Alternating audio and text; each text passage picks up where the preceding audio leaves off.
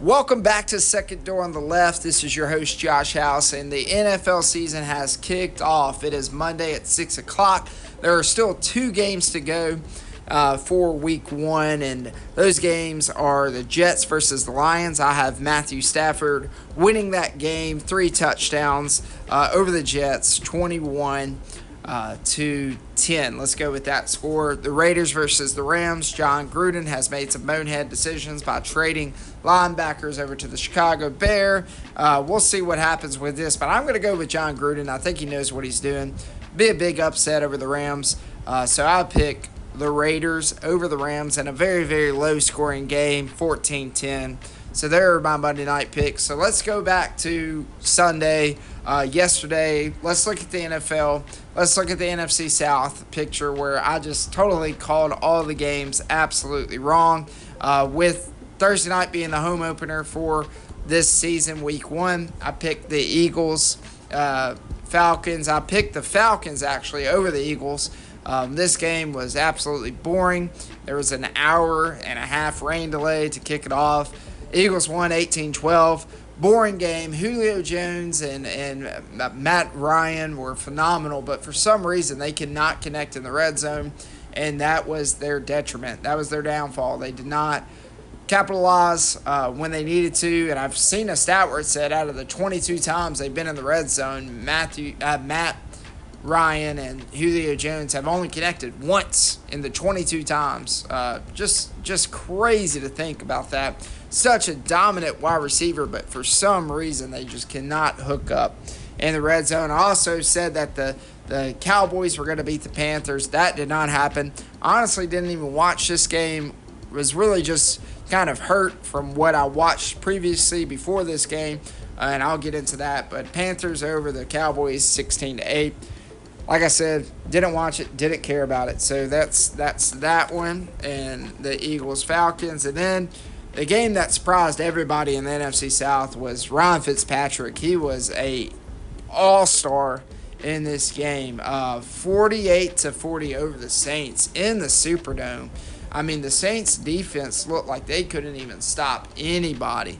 Uh, the the running by the Buccaneers, the passing by the Buccaneers. I mean it was just ugly all the way around. The Saints looked dominant in the first half, just like the Buccaneers did, but yet the Buccaneers defense held up, and it was just crazy. Uh, 48 to 40. I mean, the score was a lot worse than it came out to be.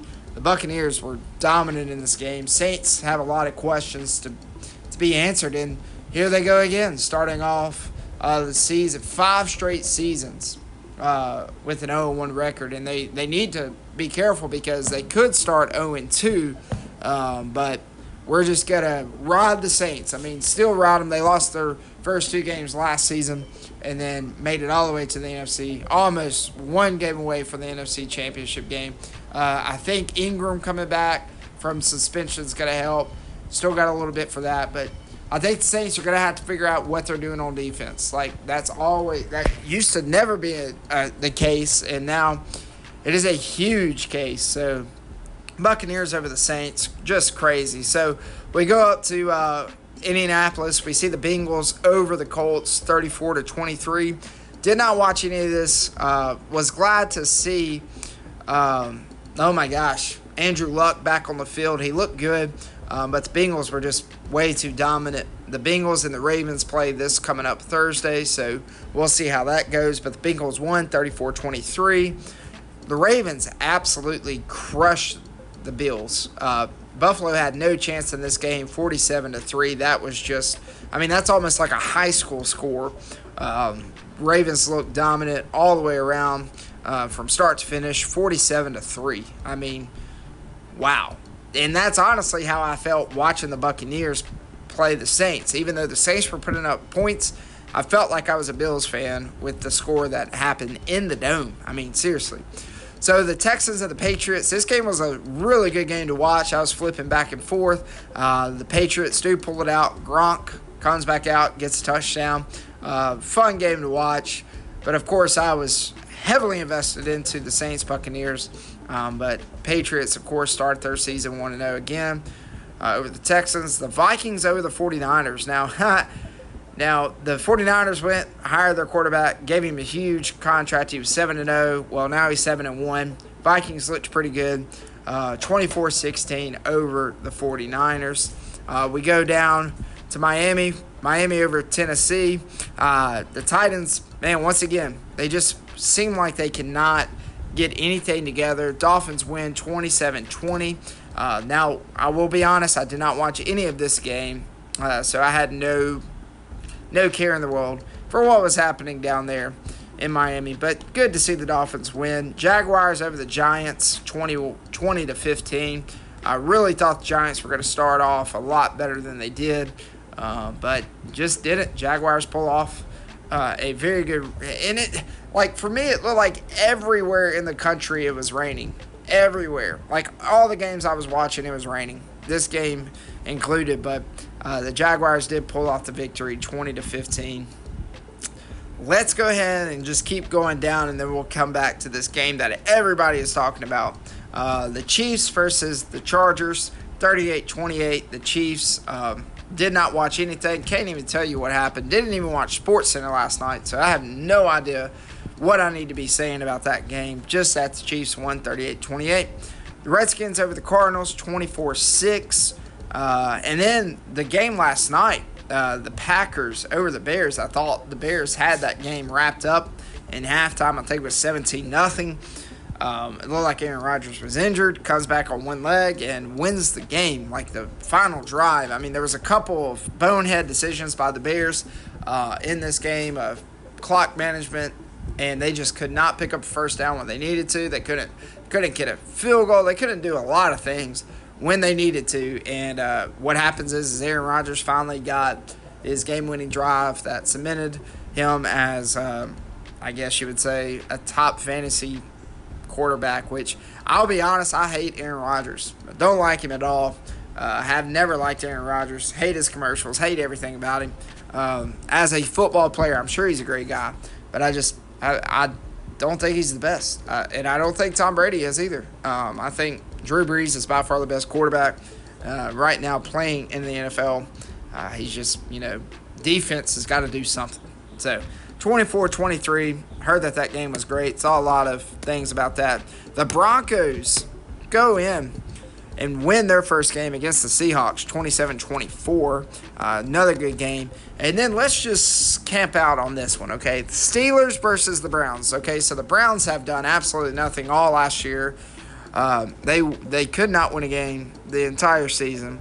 Steelers looked like they were going to win this game, and then all of a sudden the Browns started playing some football in the fourth quarter, tied it up 21-21, go into a 10-minute overtime, and uh, neither team, Browns had an opportunity. They picked Roethlisberger off. Um, about a minute 40 seconds left. I was watching this game after the Saints game. I was watching it, and they had an opportunity to drive down the fields, put up a, a field goal. The field goal was blocked. It was a horrible, horrible chance, anyways. The rain was really bad in this game as well. But this is the point that I think even uh, Stephen A. Smith came up. Like, why in the world do we play in 2018 to a tie? Like, I, I am totally not a fan of the ties. I think if you get past 10 minutes, then you need to go on the 30 yard line of each opponent and you get a shot and you get a shot. Like seriously, that that rule needs to change because it's just nuts. The Browns played everything and you just saw like in the fans like oh my gosh, this is our opportunity and it just was not there. And a tie, honestly, to a lot of Browns players and a lot of their fans, is a loss. And they all said that. So it's just crazy to see the Steelers just lose that uh, game or tie the game, but they need to fix that rule because it's just crazy. So what we're going to do is I will give you my picks on Tuesday or Wednesday of this week about the upcoming NFL uh, games, and then also give you college predictions. Man, what a week in college football! Uh, not very many games to talk about. Uh, the two games I want to talk about is, of course, the Florida Kentucky game. Congratulations, Kentucky! The first time since 1986 that you beat Florida. Congratulations. First time since 1972 that you beat them. There in Gainesville. So, I mean, that was a huge victory. And it was even sweeter to see Dan Mullen just look like a complete idiot again. Uh, I was very excited that he did not win that game.